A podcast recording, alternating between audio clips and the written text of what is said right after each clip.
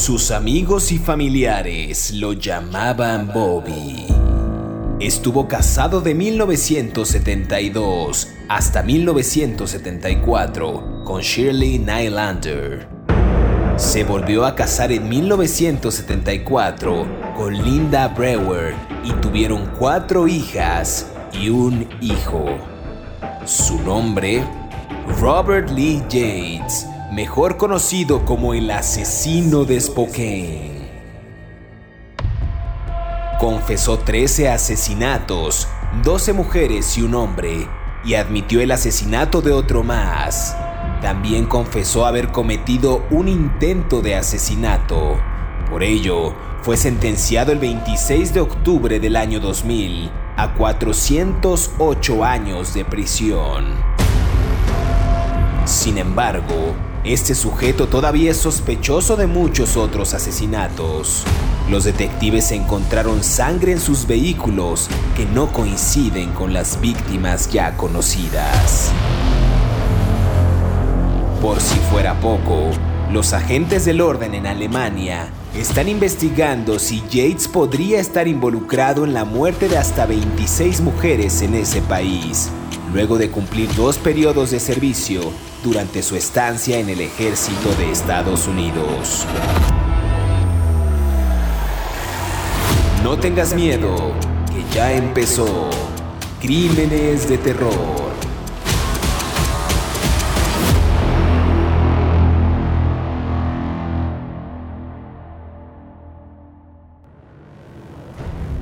Bienvenidos a Crímenes de Terror. Antes que nada, feliz año, feliz 2022 a todos los que nos están escuchando. Gracias por la aceptación de estos podcasts hablando de asesinos seriales en Estados Unidos. Hemos escuchado y bueno, más bien hemos leído sus comentarios a través de las plataformas en las que nos siguen y queremos abrir el panorama a estos episodios con, con capítulos especiales hablando de asesinos de América Latina, de Europa, de todas las regiones en las que nos escuchan. Ya estarán más atentos ustedes, o más bien manténganse atentos ustedes de estos episodios que vamos a, preparar vienen más interesantes. 2022 arrancamos con esta serie de asesinos bastante peculiares, más sanguinarios, con una historia bastante turbia y que lo van a poder disfrutar a partir yo creo que ya de la próxima semana. Así es que manténganse atentos. Y si aún no se han suscrito a este podcast, opriman el botón de seguir en la plataforma en la que nos estén escuchando, ya sea en Spotify, en iHeartRadio, en Amazon Music o Apple Podcast. Así podrán recibir cada sábado la notificación de un nuevo episodio de Crímenes de terror. Sin más preámbulo, hoy hablaremos de Robert Lee Yates, eh, padre de familia, casado con cinco hijos, un hombre que se desempeñaba como guardia de prisión en Washington, después se alistó en el ejército de Estados Unidos y digamos que gracias a estas misiones que él hizo durante el mantenimiento de paz de las Naciones Unidas, esto fue en la década de 1990, obtuvo medallas por méritos en su carrera de 19 años, pero aquí ocurrió algo bastante peculiar porque fue un hombre que aparentemente pues, era un padre de familia dedicado, un, un militar prestigioso, pero después empezaron a aparecer mujeres, trabajadoras sexuales, pues sin vida. Eh, todas murieron a causa de una herida de bala en la cabeza con un arma, una pistola Raven calibre 25. Eh, pero antes de entrar en estos detalles y comenzar a hablar del asesino, quiero darle la más cordial bienvenida a mi colega David Orantes, desearle un gran año 2022 en estos episodios de Crímenes de Terror. Y vamos a hablar de este sujeto, David, Robert Lee Yates. ¿Qué te parece? ¿Cómo lo ves? ¿Cómo arrancamos este, este año con este, con este primer asesino? Eh, hola José Luis, ¿cómo estás? Eh, solo le dimos una vuelta al sol, nada más. El, tiempo es un concepto temporal. A ver, mm, el FBI en 2005 publicó un estudio sobre la psicología de los homicidios en serie, ¿no? De los homicidas en serie. Y ah, yo tengo una copia de ese estudio. Y me parece muy importante en relación directamente con lo que vamos a hablar hoy.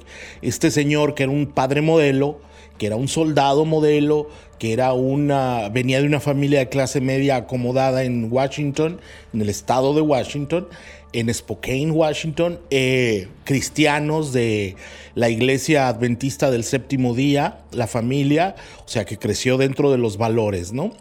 Eh, no es un asesino que haya sido traumatizado, no es un asesino que haya sido dejado por su familia, simplemente es un asesino que encontraba una satisfacción en el hecho de matar.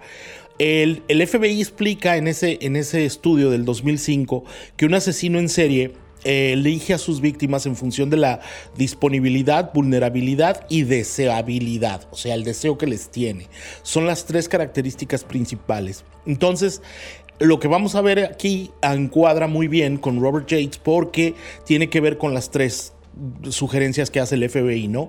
Eran mujeres que estaban disponibles, eran mujeres vulnerables y eran mujeres que él deseaba las tres cosas. Entonces eh, se le acusó de 13 homicidios, por lo menos, y y tiene que ver con, estos vínculos, ¿no? Y, con que eran prostitutas, pero si quieres poco a poco lo vamos a ir hablando, ¿no? Me parece muy buena, muy buena introducción, vaya, vaya estudio, habría que eh, leerlo con detenimiento. Robert Lee Yates creció en Oak, en Harvard, en Washington, como bien decías, en una familia de clase media que asistía a esta iglesia adventista local. Se graduó de Oak Harbor High School en 1970 y en el 75 ya había sido contratado por el Departamento Correccional del Estado de Washington para trabajar como guardia de prisión en la penitenciaría del Estado en Walla Walla. Pero a ver, aquí este hombre, como bien dices, es un hombre modelo, empezó eh, Inclusive después de seis meses de estar en esta correccional, se alista al ejército de Estados Unidos, en el que obtiene esta certificación para volar aviones y helicópteros de transporte civil.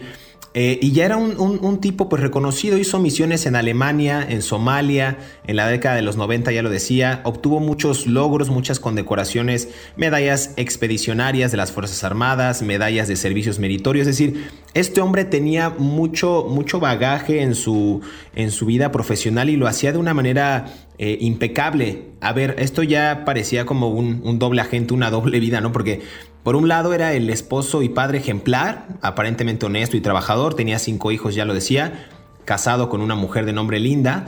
Y del otro, David era un asesino serial, bien lo decías tú, organizado, que abusaba de trabajadoras sexuales y después las mataba sin consideración.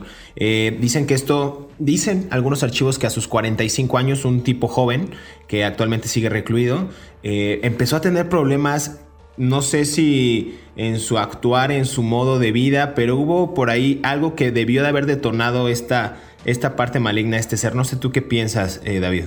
Eh, bueno, es que es muy complicado porque eh, los primeros asesinatos que él cometió se remontan hasta julio de el 13 de julio de 1975, ¿no? Eh, fue una prostituta que se llamaba Patrick Oliver, Patricia Oliver. Y, la, y en ese tiempo él ya era guardia de prisiones del estado de Washington, ¿no?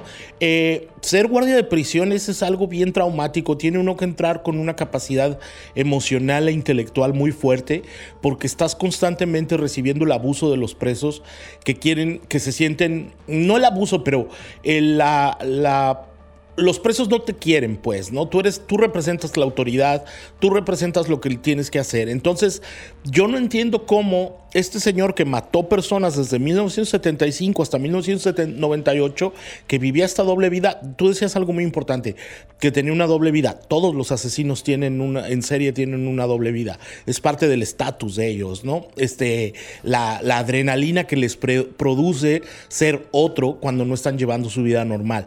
Entonces, algo pasó en 1975 que algún psiquiatra forense del estado de Washington tendrá que resolver eh, cuando él era guardia de prisiones para que eh, él empezara a matar prostitutas. Tenía una esposa, a ver, yo siempre he pensado, ¿por qué los hombres van con prostitutas? Porque obtienen algo que sus esposas no les dan quiero pensar, ¿no? Algunos obtienen atención, algunos mimos, algunos incluso solo palabras, algunos realizar actos sexuales que no que no, que su esposa no está dispuesta, lo que sea, ¿no? Cualquier razón. Sin embargo, ¿por qué este hombre empezó a recoger prostitutas en la calle, en lo que se llama el Skid Road de Spokane, que es como las zonas así como chafas, ¿no? Feas, donde vive gente muy mm, eh, ah, desprovista de dinero en los Estados Unidos. Entonces ellas se ponen en las calles, hay muchos por todo Estados Unidos, y les dicen Lord Lizards. Entonces la motivación esencial es ¿Por qué este señor fue a empezar a buscar prostitutas cuando ya se había graduado de la high school y cuando estaba a punto de emprender una carrera como militar en la Fuerza Aérea manejando aviones y helicópteros? ¿no? Todo empezó mucho antes de que lo capturaran. Claro, por ahí muchos dicen que eh, Robert Lee Yates despreciaba el trabajo sexual y eso es algo eh, irónico y contradictorio porque si lo despreciaba, pues lo requería también constantemente y estas investigaciones sugerían que él contrataba a las chicas, sostenía los encuentros casuales con ellas y después las ultimaba y las arrojaba en algunos parajes, ¿no? De hecho, por ahí hay testimonios de este, de este señor, perdón, de, de gente llegada a este señor que decían que él había hecho un agujero en el ático para espiar a sus vecinos teniendo relaciones sexuales y que inclusive su esposa lo descubrió. Entonces, por ahí hay como varios indicios que en algún momento quizás pudieron haber marcado la pauta para pensar que este sujeto era eh, llevaba esta doble vida de la, que, de la que hablábamos, ¿no? Pero vamos a escuchar esta cápsula, David, que preparamos para, para los que nos están escuchando y regresamos para hablar y ahondar sobre los, los, los crímenes de este, de este señor que ya decías tú que empezaban en los 70 y terminaron pues prácticamente casi a principios de, de los 2000, ¿no? En 1998. Volvemos aquí en Crímenes de Terror.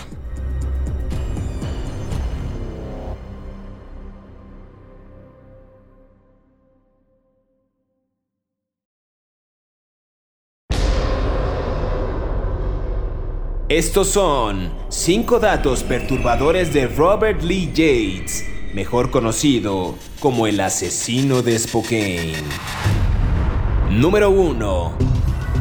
Después de que Robert se desempeñó como un excelente ciudadano por muchos años, a sus 45 años de edad, algo cambió en su conducta y los especialistas pensaron que sus problemas se suscitaron por una falla genética o biológica y sus padres jamás se percataron de ello. Número 2. Algunos testimonios recogidos tiempo después aseguraron que Lee Yates había hecho un agujero en el ático para espiar a sus vecinos mientras ellos tenían relaciones sexuales. Algunas versiones cuentan que su esposa descubrió ese agujero e inclusive también halló una mancha enorme de sangre en la camioneta familiar.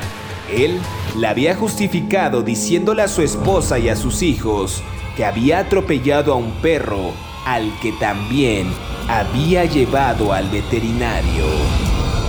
Número 3. En alguna ocasión, la policía detuvo a Yates, pero tuvieron que soltarlo al no poder relacionarlo con ninguno de los asesinatos. Un informe de la policía escribió por error que Yates iba conduciendo un Camaro, cuando en realidad era un vehículo modelo Corvette. Número 4. Yates también dijo que no había estado involucrado con ninguna trabajadora sexual de Spokane, aunque admitió que sí había contratado a otras en Alemania mientras él estaba en el ejército. Número 5. El 5 de septiembre de 2008, un juez firmó la sentencia de muerte de Yates, pero la misma se suspendió para dar tiempo a la defensa de interponer recursos adicionales. Yates confesó todos sus crímenes y en la actualidad le fue otorgado el perdón, sin embargo permanece en la penitenciaría del estado de Washington, esperando una decisión definitiva.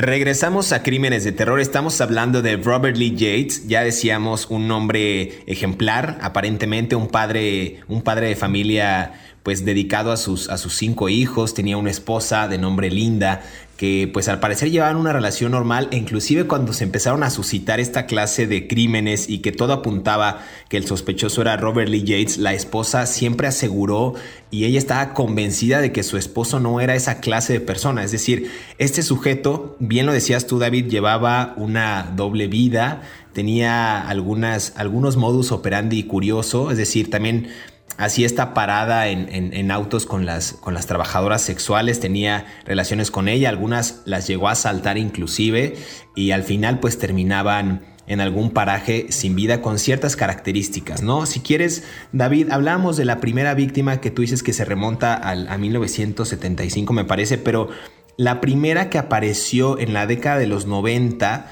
eh, me parece que fue en la parte eh, oriente de la ciudad de Washington donde eh, esta división de homicidios del Departamento de Policía de Spokane, recibe una llamada y encuentra pues el primer, la primera víctima identificada, perdón, como Yolanda Zapp, una joven de 26 años con un importante historial de detenciones por, pues justo por esto, por prostitución y también por consumo de drogas. Mm, no la veo en mi lista de víctimas, pero está bien, tú síguele. Dicen, dicen que la encontraron justo en un, en un paraje, en esta parte eh, oriente de la ciudad, en, en Rivertown, y la víctima era una mujer de raza blanca, mostraba claros signos de haber sido asesinada a balazos.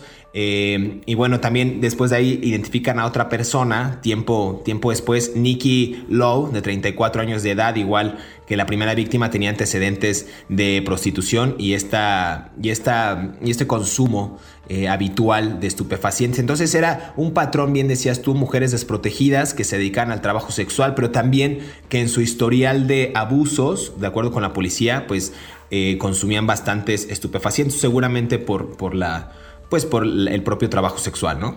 Sí, bueno, eso es una cosificación, pero está bien, lo vamos a suponer, que usan drogas porque eran prostitutas. Este, a ver, ah, o al revés, o, usan, o son prostitutas porque usan drogas, pero bueno, eh, esa sería materia de otro debate, ¿no? Este, supongamos que hay un, a ver, hay un hecho en los documentos que a mí me llamó mucho la atención en, los documentos en contra de, de Yates. En 1999, su esposa se dio cuenta, Linda Yates, que, su esposo quemaba tarjetas de crédito. Las quemaba en la chimenea de la casa. La esposa pensó que tenía um, un affair, que tenía un amante y tenían problemas con él. Y él nunca le dijo qué es lo que estaba pasando el, modo operandi, el modus operandi, el modo de operar de Robert Yates era bien sencillo. Se iba primero en un Camaro que tenía, luego en una camioneta Ford Van por la calle East Avenue, que bien decías, de, de Spokane, Washington.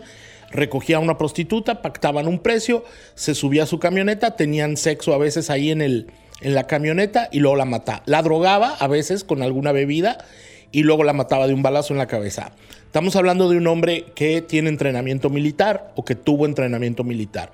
Eh, cuando estudias para ser custodio, como en una cárcel, también te dan entrenamiento para peleas, porque te tienes que defender de los presos, ¿no? Entonces él era un hombre entrenado para someter a otra persona, igual en el ejército, para someter a otra persona con su fuerza física, ¿no? Con técnicas de sumisión y de golpes. Entonces, en realidad, los, los homicidios de Robert Jets eran bastante sencillos. Él agarraba a la muchacha, tenía, acordaban tener sexo, la mataba y luego a veces tenía sexo con los cadáveres. ¿Por qué? No lo sabemos. Eso tiene que ver con algún forense. Eh, y luego los tiraba. Uno de los cadáveres lo tiró, en, lo enterró en el jardín de su casa, en la ventana que daba al cuarto, eh, al dormitorio matrimonial, mientras su esposa estaba dormida. O sea, él llegó con el cadáver de una de sus víctimas, hizo un hoyo en su casa mientras su esposa estaba dormida, la enterró y luego tapó con tierrita, puso flores arriba puso flores arriba del cuerpo eh, en, la, en, la, tumba falsa esa no en una tumba, puede ser un entierro falso. Y luego, y luego se fue a dormir tranquilamente con su esposa. A mí lo que me parece más interesante de este personaje es la mentalidad de él. ¿Por qué hacía todos estos crímenes? No era, no era, no era, no era una persona complicada como otros asesinos en serie, no coleccionaba cuestiones, de eh, la ropa íntima de las víctimas o sus fotos o, cartas o lo que sea. No, simplemente tenía sexo, las mataba y las enterraba. Entonces, en realidad es el por qué, cuáles fueron las motivaciones. Eso es lo que me parece tres, durante, desde 1975 hasta 1998 lo hizo con por lo menos 16 mujeres, que se le comprobaron 13, pero la policía le valió un cacahuate, como siempre. ¿Por qué? Porque son las personas más vulnerables de nuestra sociedad, ¿no? O sea, son personas a las que nadie necesita y, los oficiales de policía tienden a mirar por encima del hombro a las víctimas, a las prostitutas que son vejadas, ¿no? Como, como estas mujeres, ¿no? Sí, y, la serie de asesinatos continuó, eh, inclusive de los dos asesinatos que, comentaba, tanto de Yolanda Saab como de Nikki Lowe, eh, meses después, estamos hablando dos meses después, encuentran más cuerpos a, las orillas del río Spokane. otra chica, Caitlin Brisbois, eh, seguramente es como algún apellido por ahí francés, pero bueno, de 38 años, y como las demás chicas igual era trabajadora sexual, consumía drogas y ahí el cuerpo fue encontrado desnudo con heridas de bala y me recuerda un poco a un, a un asesino que ya tratamos en estos episodios de crímenes de terror, el asesino del Green River, que era más o menos la misma dinámica, es decir, asesinar a las víctimas en paradas más bien las recogía en paradas de auto, las, las hacía que se subieran al carro, las drogaba y después las violaba, las mataba, inclusive regresaba, como decías tú, para tener relaciones sexuales nuevamente con, con, los cuerpos. Por ahí también en mayo de 1992 eh, hallan el cuerpo de otra chica este, pues desnuda, en Sherry Palmer de 19 años, quien también ejercía el trabajo sexual, pero ella no tomaba ningún tipo de estupefacientes para que no me digas que, que solamente las trabajadoras sexuales consumen estupefacientes. No, es, es como una, una, una, una similitud que tenían casi, casi todas en estos casos, nada más. Hay otra chica igual en, en 96, el cuerpo estaba descompuesto, era Shannon eh, Silsinski de 39 años, que fue encontrado igual por, por algunos algunos transeúntes que estaban en, esa zona ahí cerca del, río Spokane. Entonces, vaya, los casos eran bastante similares. Por ahí también se habla de que en algún momento una, una trabajadora sexual que departía con otra de las víctimas, con Jennifer Joseph, declaró que vio a este sujeto, a Robert Lee Yates, subirse, eh, a subir a esta chica en este Corvette blanco del que hablabas de este hombre de 40 años que, ellas describían así. Y esta declaración fue clave para relacionar a las víctimas con este sospechoso. Pero, a ver, ahí dicen que el primer contacto que tiene la, la policía con este sujeto no anotan bien el nombre del vehículo y en lugar de decir que era un Corvette, era otro, otro modelo de carro y por eso, con esa inconsistencia, no pudieron eh, fincarle algún tipo de responsabilidad o alguna, alguna relación con, estas, con esta serie de asesinatos, David. Sí, bueno, lo que pasa es que vuelvo, ahora sí que parezco disco rayado, pero vuelvo a lo mismo. Los policías no se esfuerzan cuando matan a una prostituta de la calle. Este, los doy fe. O sea, cuando una prostituta reconocida por haberlo sido y con historial de prostitución aparece muerta, no le ponen mucho énfasis ¿eh? a la investigación. Eh, por muchas razones. Primero que nada, por sus prejuicios morales, ¿no? De los, de los policías. Segundo, porque estamos hablando de una sociedad donde de, eh, mm, de raíces muy profundas en el cristianismo y pues este, se murió una pecadora, ¿no? O sea, este, lo cual es bastante deprimente que haya gente que piense así. Entonces, realmente no me sorprende que no hayan tomado correctamente eh, los detalles del vehículo, porque casi te podría decir que el policía que tuvo que hacer el reporte estaba realmente muy, muy poco interesado en hacerlo. ¿Por qué? Por lo mismo, porque las prostitutas son personas, otra vez, que considera las sociedades en las que vivimos, las considera desechables, ¿no? O las considera despreciables también, ¿no? Claro, vamos a, vamos a ir a esta cápsula que preparamos para, para, ustedes. Y en este intento fallido, justo que decía yo, de relacionar a Robert Lee Yates, decir que iba en un Camaro en lugar de decir que iba en un Corvette, esta, este poco interés de las autoridades por, por llevar casos como esto. Y si le sumamos que hay algunas regiones o algunas ciudades o poblados que son ultra conservadores y también los propios oficiales tienen sus prejuicios a la hora de elaborar los reportes, bueno, pues hablamos de que las, las víctimas quedan pues prácticamente en, en esta en esta poca protección de las autoridades, ¿no? Pasan como una, como una cifra más, como una métrica más y pues es parte de lo, de lo que se vive en estas, en estas ciudades de Estados Unidos. Pero vamos a escuchar esto que preparamos. Estamos hablando de Robert Lee Yates aquí en Crímenes de Terror.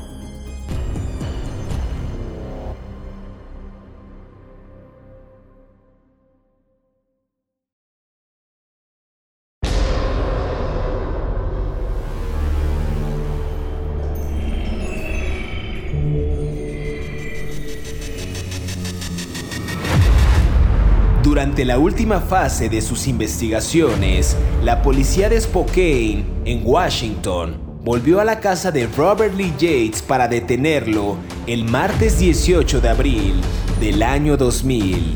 Allí encontraron las pruebas de los cadáveres y en las muestras de sangre y de ADN también pudieron demostrar que él era el hombre que habían estado buscando tanto tiempo.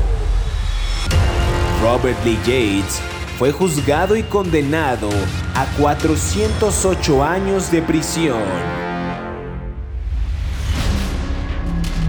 Sigue escuchando la historia de Robert Lee Yates, el asesino de Spokane, aquí en Crímenes de Terror.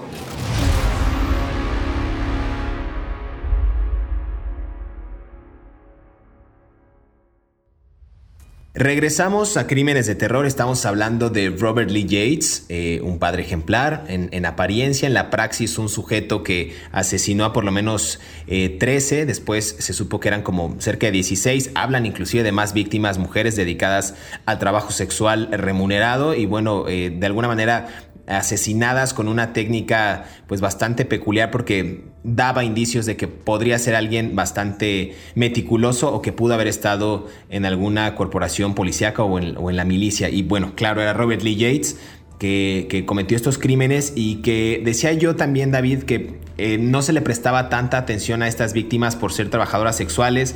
Hablamos del reporte de esta, de esta chica eh, que solamente el, oficial no, no, anotó bien ni siquiera la, matrícula ni el, ni el modelo del vehículo.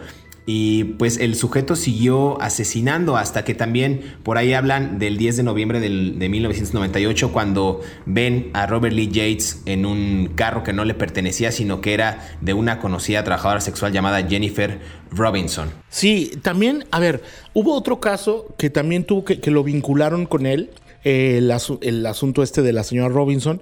Y también hubo una mujer que se llamaba Christine Smith, de 32 años, que eh, también era trabajadora sexual en, Spokane, Washington, que tenía 32 años en ese tiempo, creo que ya lo dije, y aceptó tener relaciones sexuales con, con, con Yates. Y se, suben a su, se sube a su carro, ¿no? Eh, tienen relaciones sexuales, acordan un precio, primero acordan un precio y luego tienen relaciones sexuales. Eh, sucede, eh, sucede el asunto y él saca una pistola y le dispara, pero ella forcejea, ella forcejea y se trata de escapar. Y él piensa que está muerta y la deja, la tira y se va pero ella no estaba muerta, estaba herida y recibe ah, ayuda de alguien, la llevan a un hospital, la rescatan, la bala no la, la bala no le atravesó la cabeza, nada más rozó el cráneo, entonces este, quedó mal herida, pero, pero viva. Y ella da una descripción del tipo que la ataca y esa fue fundamental para que después la policía lo pudiera detener en el carro de la otra prostituta que bien mencionas, porque coincidía con la descripción que les había dado la primera muchacha. Entonces eh, ellos empiezan a ver un patrón de muertes alrededor de esta misma persona. Y de hecho, cuando la policía de Spokane tiene una orden de arresto, de allanamiento para la casa, van a la casa de los Yates. Él tenía cuatro hijas y un hijo. O sea, y las hijas de él reportaron que era un papá cariñoso con ellas, amable, nunca las tocó de manera inapropiada, siempre mostró su cariño, que solamente se irritaba cuando las cosas no se ponían de la manera que él quería. Entonces era como, como Dr. Jekyll y Mr. Hyde, prácticamente, ¿no? Era un tipo que tenía una doble personalidad. Bueno, ya entonces ellos van a la casa de Yates y no está su esposa, Linda no está, y empiezan a investigar toda la casa, tenían un orden de un juez, y descubren, revisan la tierra, el jardín, y encuentran el cuerpo, y le llaman a la esposa y le dicen, oiga, aquí hay un cuerpo enterrado en su casa eh, cuando ella estaba en el trabajo. Esa es la primera noticia que ella tiene de que su esposo era un asesino en serie, ¿no? O sea, imagínate que tienes 28 años de casado 30 años de casado y de repente te dicen, ¿saben qué? Este, su marido o su esposa eh, ha matado a 16 personas. Esa fue la primera noticia que ella tuvo y ella no, se los, ella no le creía a los policías. Decía, no puede ser, mi esposo lo están acusando injustamente, no puede ser. Y entonces empezaron a tener todas las pruebas. Por eso te digo que a mí, más que los asesinatos, a mí lo que me parece súper interesante de esta historia es qué pasaba en la mente de este hombre que tenía cuatro hijas bonitas, un hijo bien, una esposa preciosa, una vida maravillosa, militar condecorado y se salían las noches a matar gente. O sea, es muy perturbador. Te digo que en algún momento, en algunos reportes que yo leí, decía que él despreciaba el trabajo sexual. No sé si es, ya, o sea, no lo sabremos o no, tenemos ahorita conocimiento de ello, eh, porque el sujeto sigue vivo, pero no, no, no sabemos realmente cuál fue esa motivación. Pudo haber sido esa. Ahí hablabas tú del, caso de esta, de esta chica eh, que la encontraron en, el, en, el, pues en el jardín de esta casa. Y, fíjate que el, 19 de septiembre del 98 se le pide justo a Yates que entregara una muestra de ADN a la policía de Spokane después de ser eh, interrogado y detenido y él se negó afirmando que era una solicitud demasiado extrema para un hombre de familia. Él decía que no, no iba a entregar esta prueba porque él era un hombre de familia y no tenía eh, necesidad ni nada que temer y, y prácticamente seguía viviendo esa doble vida al encarar de esa manera a las autoridades. A mí me parece igual impresionante cómo pudo haber llevado al extremo, la parte eh, de su psique, la parte emocional, ser tan frío y no demostrar con su familia que, como bien dices, si hubiera habido un indicio de que le pegaba a las hijas o que, o que las tocó de manera inapropiada o que a la esposa, no sé, le, hacía algún tipo de, vejación, bueno, uno pensaría que hay un, hay un patrón ahí que explota también al salir de casa. No sé, es, es una, es, una, es una teoría que yo tengo, ¿no? Pero el, sujeto no lo hacía y, realmente, como dices tú, se salía a la calle y empezaba a, cometer esta, esta serie de asesinatos. Por ahí también, en septiembre del 99, en este, con este grupo de detectives del, grupo de trabajo, eh, pues detectaron eh, y le dejaron este mensaje que bien decías para que, para que Robert Lee Yates se pusiera en contacto con la policía y después de ahí ya lo empiezan a interrogar y fue cuando poco a poco le fueron, ahora sí que como decimos, sacando la sopa de todos estos asesinatos, David. ¿Te acuerdas que mencionaba lo del carro de la prostituta que él traía? Bueno, esta, ese carro, es, esa historia es muy interesante porque él, eh, él iba manejando un carro robado eh, de que pertenecía a una de las prostitutas y por ese delito simplemente le dan una multa de tráfico. Él les dice que la muchacha que es dueña del carro es amiga de su hija. O sea, fíjate el cinismo. Él declara eso oficial, eh, oficialmente al policía y, que él estaba tomando el carro para devolverlo a la casa de la muchacha. Y le dieron una multa de tráfico que él pagó después ante un juez municipal y no lo siguieron investigando. Sin embargo, algún tipo de falta de comunicación entre la policía de tráfico, los patrulleros y la división de homicidios no le conectó con eso, sino hasta mucho después, cuando la otra prostituta dio la declaración de lo que, del, del que la había, del que la había secuestrado y la había robado y, la había intentado matar y la había, y la había, la prostituta, eh, la chica que mencioné antes. Cuando a él lo arrestan en el 2000, los oficiales, eh, después del allanamiento, cuando los oficiales revisan el carro, el Camaro, los, los departamentos de, ciencias forenses del Departamento de Policía de Washington revisan el carro y encuentran restos de sangre de por lo menos 13 de las víctimas en el carro. Y en la pistola que él tenía legalmente, que ese es otro detalle que, que sería largo explicar, eh, encuentran la pistola calibre 25 que coincidía con los casquillos de las personas que habían sido asesinadas. Esas fueron las pruebas forenses que lo incriminaron y por las cuales lo acusaron a la pena de muerte, pero se le conmutó. Sí, exactamente. A mí otro detalle nada más para no dejarlo pasar, ya, ya se nos está acabando el tiempo. Eh, cuando interrogan a Yates, él dijo que no había estado involucrado con ninguna trabajadora sexual de Spokane, pero sí admitió que había contratado algunos servicios en Alemania mientras él estaba en el ejército. De alguna manera era un indicio o alguna, por ahí algún alguna pieza clave que pudo haber sido ligada a este, a este caso. Digo, nada más para como, como antecedente, pues. La, ya bien decías tú que ya lo, lo, capturan, le dan esta, esta pena. Me parece que fueron 408 años ¿no? de prisión, evitando justo la pena de muerte por confesar sus crímenes, que, que, hasta, que hasta en ese entonces sí había sido condenado, ¿no? Pero por esta por esta, digamos, como aceptación de esta culpabilidad, pues no evita ser eh, ejecutado por la, por la inyección letal, David. Es un acuerdo. Es, eh, cuando tú estás en un juicio, tú le dices al juez, ok, yo acepto que soy culpable, y el, y el, este, y el juez, en un acto de consideración ante tu, honestidad, te conmuta una pena por otra, ¿no? Entonces tú, por ejemplo, muchas veces los fiscales se lo ofrecen a los detenidos, ok, no te mandamos a la pena de muerte, pero si tú confiesas todos los crímenes, si nos das detalles, te damos vida en prisión, ¿no? Cadena perpetua. Eso fue lo que pasó con él. Él confesó 13, aunque mató a 16 personas, confesó 13 y le dieron 408 años de prisión. Se le conmutó a, por, por, 408 años de prisión. Eh, y, en el 2002 incluso él apeló su sentencia de, diciendo que era 408 años eran muchos y que él quería salir en unos 100 para echarse un, barbecue y le dijeron que no, que se tenía que aguantar los 408 años de prisión. Entonces él ahora tiene 69 años eh, y continúa en una prisión para ancianos. ¿no? Para gente mayor de 65 años.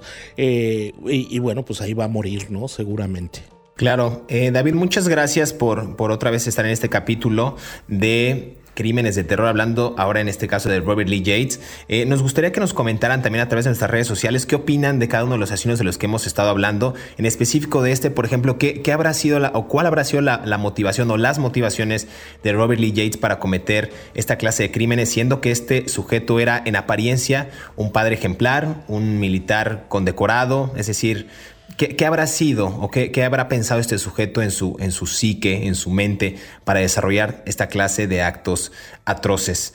Muchas gracias David, es hora de despedirnos, pero queremos agradecer a todos aquellos que cada sábado sintonizan un nuevo episodio de Crímenes de Terror. Estamos leyendo sus comentarios a través de las redes sociales de Mundo Hispánico y a través de nuestras cuentas personales. Recuerden que pueden repetir este podcast cuando quieran y a la hora que quieran. No olviden activar el botón de seguir en la plataforma en la que nos estén escuchando tampoco y eh, pues justo para que les lleguen las notificaciones del próximo episodio y sean los primeros en disfrutar de estas aterradoras historias. Hasta pronto nos escuchamos en el próximo episodio de Crímenes de Terror.